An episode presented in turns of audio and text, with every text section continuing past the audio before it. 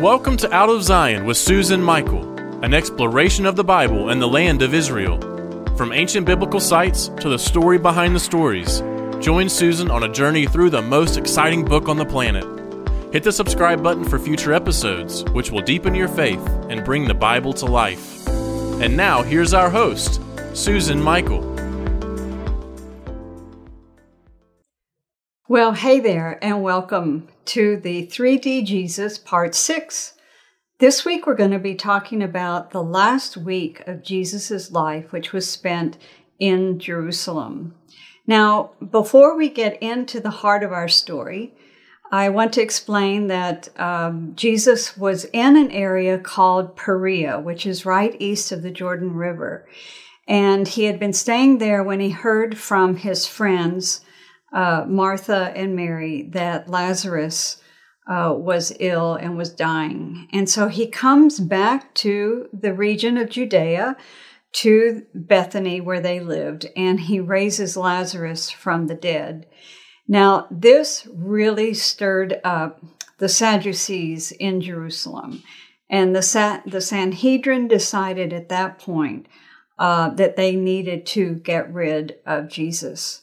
Now, Jesus knows it's very dangerous, and so he leaves Judea and he goes to a city called Ephraim, and he stays there until it's time for the Passover. And so, six days before Passover, he returns to Bethany. Now, at this time, everyone is making their way to Jerusalem for Passover. Literally, a hundred thousand people are making their way to Jerusalem for Passover there's not enough room in any inns or homes to house all of these people. And so many of them camp out around outside of the city walls uh, of Jerusalem. And so because the Galileans approach the city of Jerusalem from the east when they're walking down from the Galilee, down the Jordan Valley. Then they come up to Jerusalem from the east. So they would camp out on the Mount of Olives. If you were coming from the western part or from a road that came in from the western part, then you camped out elsewhere. But it just so happens that the Galileans hung out on what's called the Mount of Olives. So we're going to talk about that a little bit later. Now, in Bethany, Bethany was on the other side of the Mount of Olives. So you have Bethany over here on the east, and then the Mount of Olives and then a deep valley called the Kidron Valley, and it comes up to the Temple Mount and to the city of Jerusalem.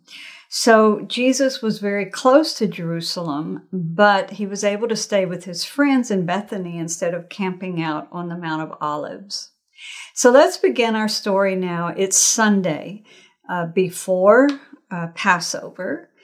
And we have what's called the triumphal entry. And this is when the people began declaring, um, they're hailing Jesus as king using Psalm 118 and uh, proclaiming him as king by saying, Hosanna, Hosanna, which is something that the subjects would say to their king, O king, save us, um, be good to us, protect us, and help us. Excuse me. So as he sees Jerusalem now, he's coming up the Mount of Olives. And one of the, there's another little town that he probably went through uh, to get to the top of the Mount of Olives, and that's called Bethphage. And it, it is likely there that he said to go to the owner of the colt and say that my master has need of it. And so he was riding on a donkey, and now he comes up to the top of the Mount of Olives. The people are proclaiming him uh, as king, and he looks over Jerusalem and he weeps. Such a moving moment. Um, he prophesies over the city that destruction is coming, and he weeps over it. Then he goes on down the Mount of Olives, across the Kidron Valley, up to the Temple Mount. But it is late in the day by now, and um, so he then returns to Bethany for the evening. The next day, which would be Monday, he makes that trek again over the Mount of Olives and down and back up to the temple. That's when uh, it's believed that he overturned the money changers' tables.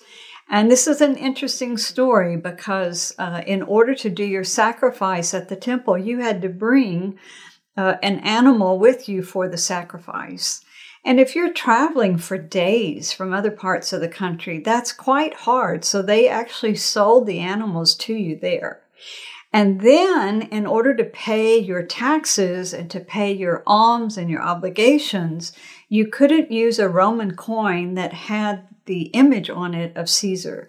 You had to have a coin without any images on it. So they would change money for you and give you what was acceptable in the temple for your money. And of course, it was a high interest rate. It was all a very, very big business um, that um, helped upkeep the temple. But more than that, when you saw how that the high priest and the priests were aristocrats, and that's when Jesus overturned the tables. Uh, that night, he goes back to Bethany. The next day is Tuesday. He goes back to Jerusalem. So I just want you to get the feeling of the geography here of walking from Bethany up the Mount of Olives, seeing this amazing panoramic view of Jerusalem and the Temple Mount. It is very moving. It's very moving every time. But then he would descend down the Mount of Olives, across the Kidron Valley, and into the temple area of Jerusalem. Now, on Tuesday, he's back in Jerusalem and he enters into a number of debates with the Pharisees and the Sadducees. It's very interesting that a couple of times on this day, he alludes to Psalm 118, and this is the psalm that the people were quoting when they were saying, Hosanna, Hosanna. Psalm 118 also goes on to talk about the day that uh, they rejected the chief cornerstone. And so he refers to this to the Pharisees um, that they're rejecting the chief cornerstone, which they knew came right out of Psalm 118. Um, at another point, it seems that on this day, and I think this probably took place from the Mount of Olives looking out over Jerusalem, he says to Jerusalem, He says, You will not see me again until you say, Baruch haba b'shem Adonai, blessed is he who comes in the name of the Lord. Once again, from Psalm 118. And so the people had been praising him and proclaiming to him, but he said, Jerusalem, you won't see me again. Of course, Jerusalem personifying the Jewish people. You won't see me again until you welcome me also as your king. Um, on this day, it seems that uh, as they were leaving the temple area, the disciples uh, turned around and looked at the, the temple and they said to Jesus, You know, look at this magnificent building. And as I explained to you in a previous episode, uh, Herod the Great was the most amazing builder, probably of the entire Roman Empire. So this temple was a, a world wonder it broke world records. And so they're saying, Isn't this amazing? Isn't this beautiful? Look how big it is. And Jesus then prophesies its destruction. Um, back on the Mount of Olives, they also have the uh, Olivet Discourse. They ask Jesus, uh, What are going to be the signs of your coming? And uh, he has a long uh, talk here about future events judgment that's coming to the city of Jerusalem, and then also talks about end times and before uh, his return. Um, we don't know where he goes that night, but I have to assume he goes back to Bethany. The next day is Wednesday, and this is the day that he tells his disciples to prepare for the Passover. Now, I want to make a few remarks here about the Passover and the Passover meal that they're going to partake of that day. Three of the Gospels say that Jesus' Passover meal was on Passover. But John says that the meal was on the day before Passover. And when you look at the chronology of this week and everything that took place, it gets quite confusing because if you go by the uh, chronology that Jesus had his Passover dinner on Thursday night, which is the night before Passover, then that means that we had to squeeze a lot of events into a 24 hour period. We first he's the Passover meal, then the arrest, and he goes to Caiaphas, and he's sent to Annas, the previous high priest, and he sends him back to Caiaphas. Then Caiaphas sends him to Pilate, and then Pilate sends him to Herod Antipas, and Herod sends him back to Pilate. Then Pilate tries to offer Jesus versus Barabbas, and the crowd chooses Barabbas. So then Jesus is flogged, and then by 9 a.m., he's crucified. That is a lot to squeeze in to just a few hours. And so let's look at the other three gospels that say that his Passover meal was on Passover. Well, we know Passover was on Friday. Jesus died when the Passover lambs were being slain in the temple. And that night was the Passover meal. And that's why the chief priest would not enter into the court uh, of the Roman officials because it would have made them unclean for the Passover. So we know that the Passover was Friday night and went into the Sabbath on Saturday. So what do we do here? Actually, there's a pretty simple explanation. There were two different calendars in operation at that time in history.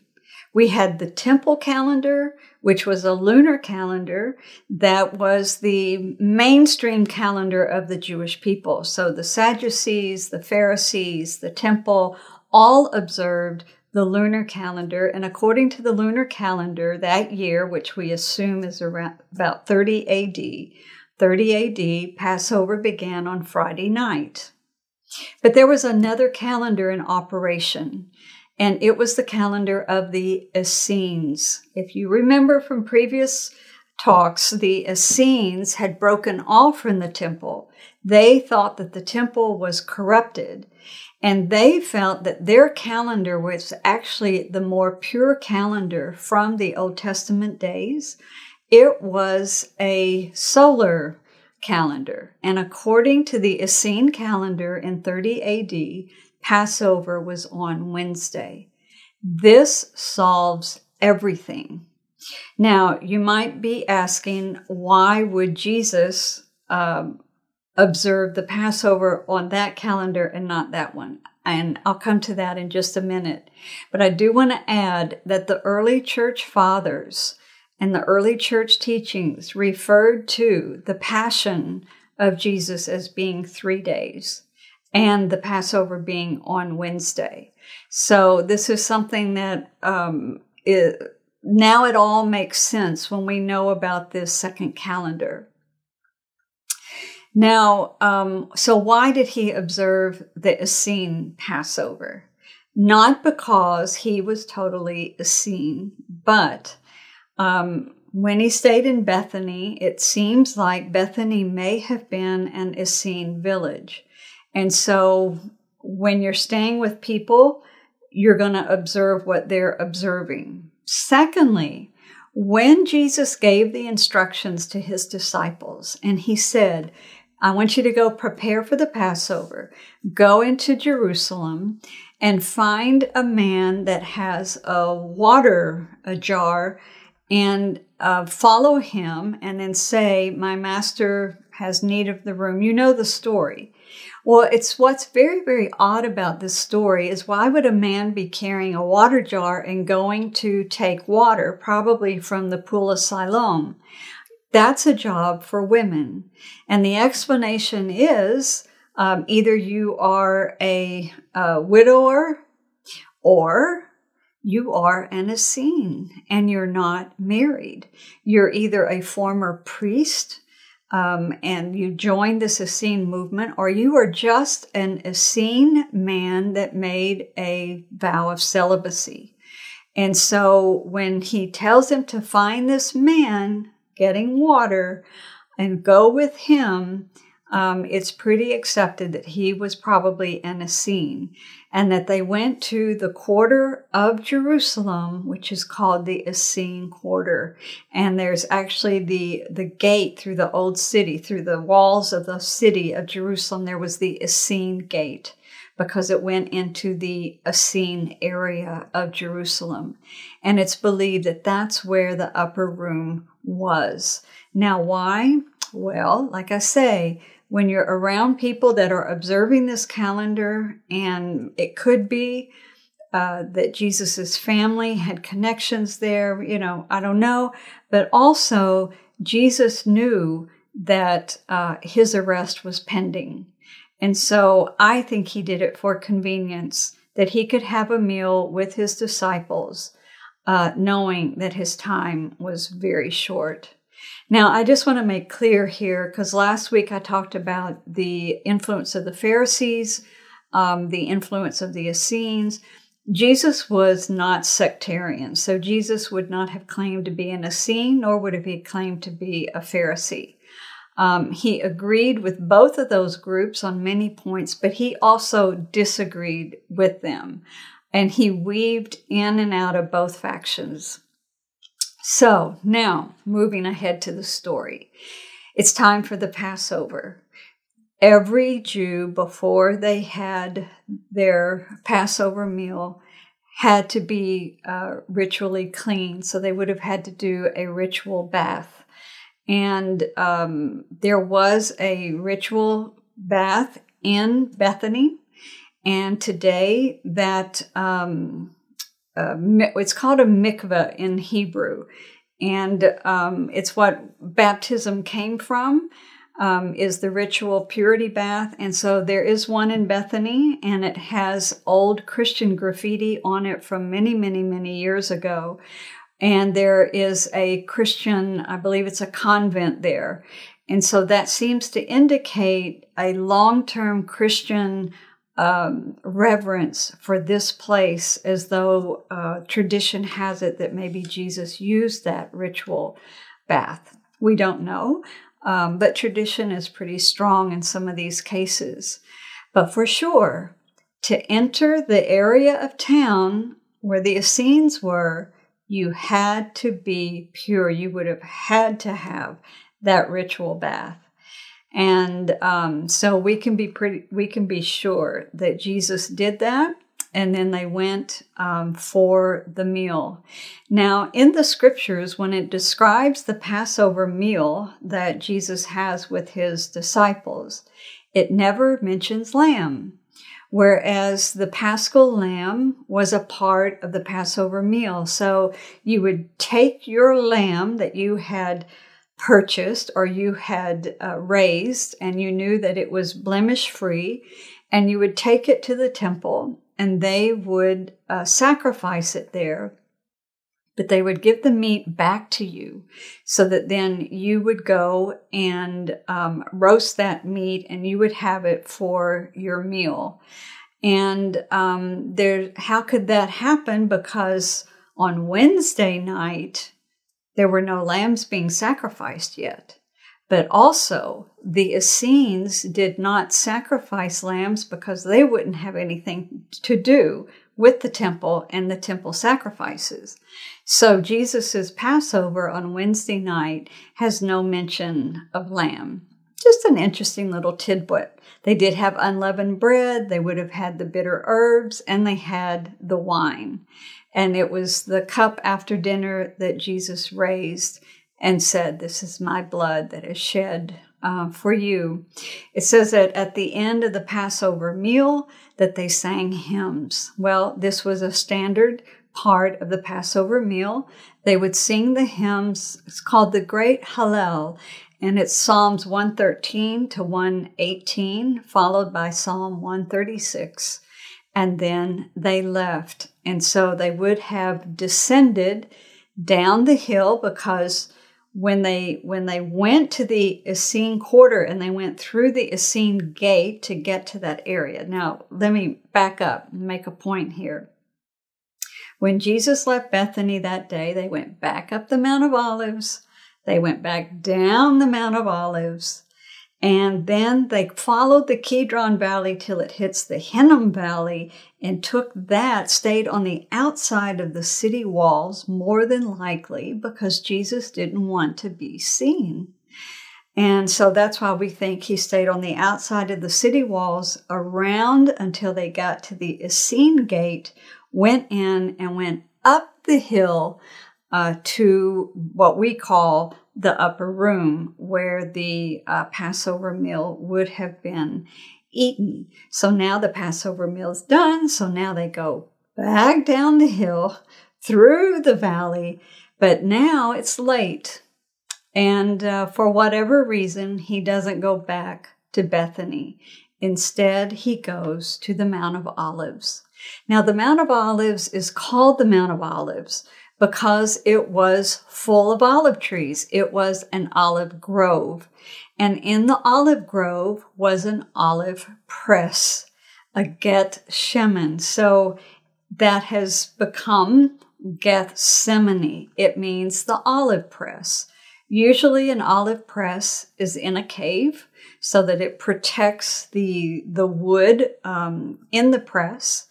And uh, the olives are pressed. There's a, a, a, way of doing it, and they're pressed three times to get uh, the very best oil and then the not so good oil and the kind of um, oil that you, you use the different types of oil for different purposes.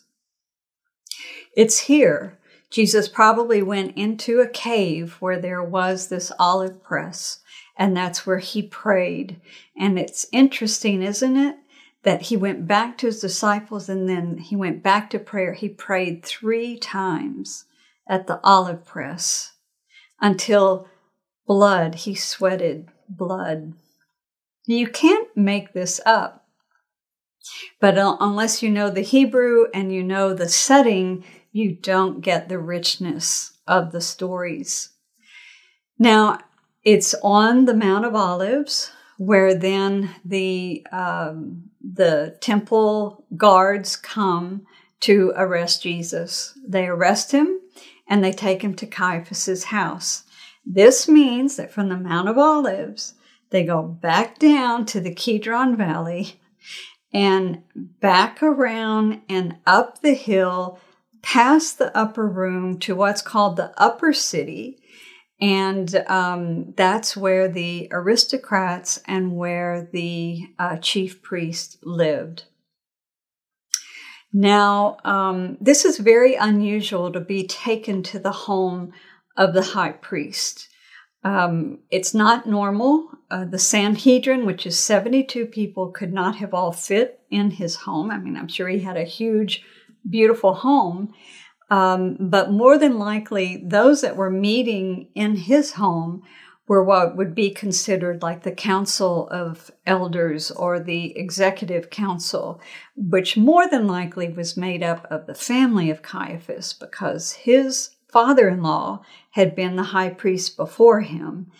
And it was kind of a family monopoly, and they made up the rulers of the Sanhedrin. So it was those rulers that gathered here uh, with, with Jesus in the home of Caiaphas. Now, today, when you go to Jerusalem, there is a church built over an aristocratic home in that area. And uh, it's very highly likely that this is Caiaphas's home, but we don't know for sure. And some people have the theory that his home is a little bit farther up the hill. But it's very interesting that right next to the remains of this home are ancient steps from the time of Jesus. And everybody agrees these steps are from the time of Jesus. So it's, we believe those are the steps that Jesus climbed uh, going up to the house of Caiaphas. The remains of this house, with the church built over it today, uh, down below it are cisterns and there's one cistern which has a hole that opens up uh, into you know the area of the house. And there are three byzantine crosses uh, carved into uh, the edge of that opening to the cistern. And that kind of once again indicates tradition that the early Christians believed this was the pit, uh, the prison in which Jesus was put overnight there in the home of Caiaphas. Uh, we don't know, but we know that he was kept in a prison and it could have been um, very similar to that. And today you can go down into that cistern. It's been expanded a little so that more people can get into it. And uh, but you can just review the story of that last week and and Jesus's sufferings as you're there in that pit. Now, the church over that pit is called uh, Gallicantu, which means in Latin cockscrow. And you, if you know the story, uh, while Jesus is in the home of Caiaphas and being accused and being held, Peter is out in the courtyard. And Jesus had told Peter, You're going to deny me three times before the cock crows. And um, sure enough, Peter is out in the courtyard and they're saying, Weren't you with him? No, no, no, I don't know him. Aren't you from Galilee? Aren't you one of his? No, no, no, I'm not them. And he denies three times uh, knowing Jesus.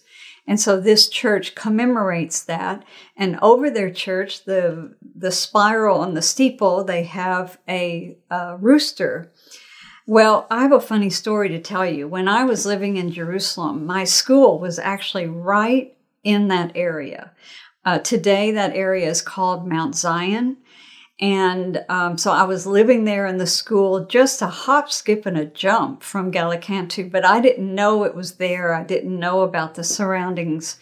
And, but we were students, and students come up with these wild ideas. I've told you about some before. Well, we got the great idea of climbing the Mount of Olives and watching the sun come up. So that means we had to get up very early, it was in the dark, and walk that route around Mount Zion, through the Kidron Valley, up the Mount of Olives to the top, and watch the sunrise. And so, as we are in the pitch black, walking around Mount Zion, right above where that church is, although I didn't know that church was there, what do I hear? A rooster crow. And I remember I got goosebumps. You could just picture that night, in the dark of the night, what was going on in that area. Well, years later, I discover that the church built there is actually in commemoration of that. And of course, they have roosters on the ground, and I'm sure we must have woken one of them up. And so that's the rooster that we heard. But the point is this in the middle of the night, a rooster is very loud, and especially in Jerusalem because the sound bounces off the hills. And so uh, some people will say, well, there, there weren't chickens inside Jerusalem during those days. They were considered unclean, and so they wouldn't have been in Jerusalem. But my theory is this even if they were outside the walls of Jerusalem, I'm sure the Romans had plenty of chickens and roosters. Uh, that crowing would have just bounced all over the mountains and they would have heard it. Um, it's possible there's another translation. It wasn't really the rooster crowing, it was the temple crier. Uh, they would cry out. Um, I most people say that it was a rooster. Okay, so now we have the trial of Jesus.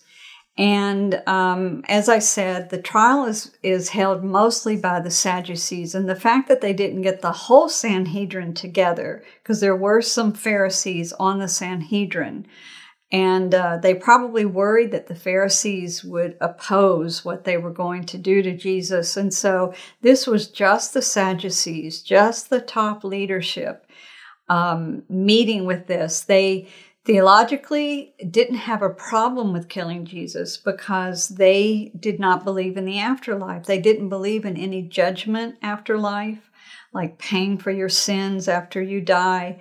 Um, everything's about the here and the now. So theologically, uh, they didn't have anything to lose, and politically, it would really help them with Rome because part of their job was to keep peace uh, with Rome, and they needed to get rid of Jesus they were really worried because of his miracles and the number of followers that he had. And they, they said, We cannot arrest him during the Feast of Passover because it'll just be a riot. So they wanted to do it quietly and they wanted to do it quickly and they wanted to do it before uh, the feast. So now they cannot execute Jesus. So uh, they have to send him to Rome, only uh, to the Roman officials, I should say.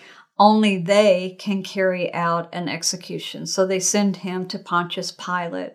Another interesting little point here is that uh, many people would point out uh, years back that there was no Pontius Pilate, there was no record of him anywhere. And so you know, we can't believe the Bible, so uh, we don't believe there was a Pontius Pilate. And then in Caesarea on the coast, the town that uh, Herod the Great built, and that large port I told you about, they found a stone there where uh, something had been dedicated by Pontius Pilate. And do you know that that stone in later years, because things are destroyed and then they're rebuilt and then destroyed, that stone had been used, I think, in a stairwell. So people had been walking on that stone for probably hundreds of years. That's the fate of the man uh, that executed Jesus, but he did um, exist. Now, but Pilate can't find anything that's actually guilty about Jesus, so he sends him to the governor, Herod Antipas. Herod Antipas can't find anything that makes him guilty, so he sends him back to Pilate. So Pilate comes up with the idea I'm going to offer amnesty for every Passover we do this. We offer amnesty to a person, so I'm going to give them their choice. Jesus or Barabbas, and he thinks that's going to be the end of the problem. But of course, the crowd, which was mainly the Sadducees uh, and the ones supporting them, uh, cried out for uh, Barabbas to be let go and Jesus to be crucified. So Pilate has Jesus flogged um, by the Romans. And very, very interesting is that in Jerusalem, there is an area where it was one of the Roman, there were several of these palaces or praetorium, as they were called. We don't know exactly which one uh, Jesus was sent to and where this took place, but one of those praetoriums had a courtyard called the pavement. And it, and it mentions that in the scripture. So we don't know if this is the pavement or not. But anyway, in this pavement, there is a what we would call a board game. Uh, it's engraved in the stone where the Roman soldiers would play this game, and it was called the King's Game. And what they did with um, prisoners is that they would play this game and they would like uh, accuse them of being uh, a king and um, whoever lost the game had to put on the robe and they had to be uh, mocked about this. And so when it says that the soldiers put a robe on him and a crown of thorns and they mocked him, it really rings as though they might have been doing it as a part of this game, which was common in Roman areas where they crucified people. Um, so it all makes sense. You can go and see that game uh, in a floor, which is either a first century floor or a second century floor, but definitely it's where Romans played this game. So, of course, we know that Jesus is then uh, taken to Golgotha where he is crucified.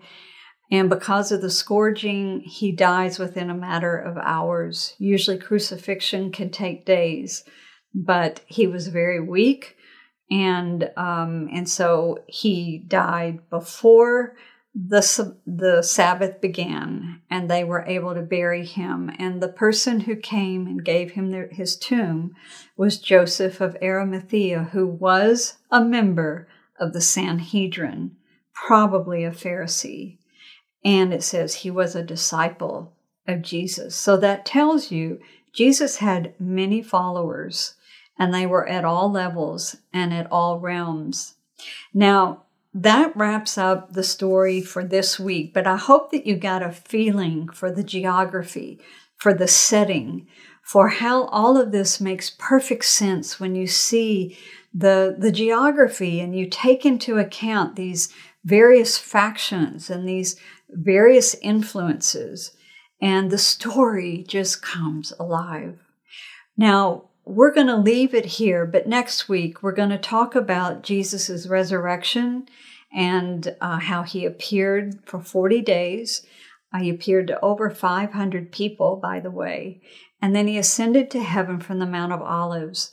And we're going to wrap up this series talking about where was Golgotha? Where was the tomb of Jesus where he was resurrected? What is the significance of the Mount of Olives? And then what does all of this mean for you? So I'll see you back here next week. Now, in the meantime, I have a free resource for you. I've put together a map of Jerusalem where you can see where Bethany was and you can trace Jesus' route over the Mount of Olives as you go through the story. So just go to outofzionshow.com and um, or go to the show notes down below and we'll give you a link to that resource a free map of jerusalem to help in your study of the last week of jesus. All right see you back here next time. God bless. We hope you have enjoyed this episode of out of zion with susan michael. Be sure to subscribe to out of zion now on apple podcasts cpnshows.com youtube or wherever you like to listen and learn. Out of Zion with Susan Michael is a production of ICEJ USA, all rights reserved.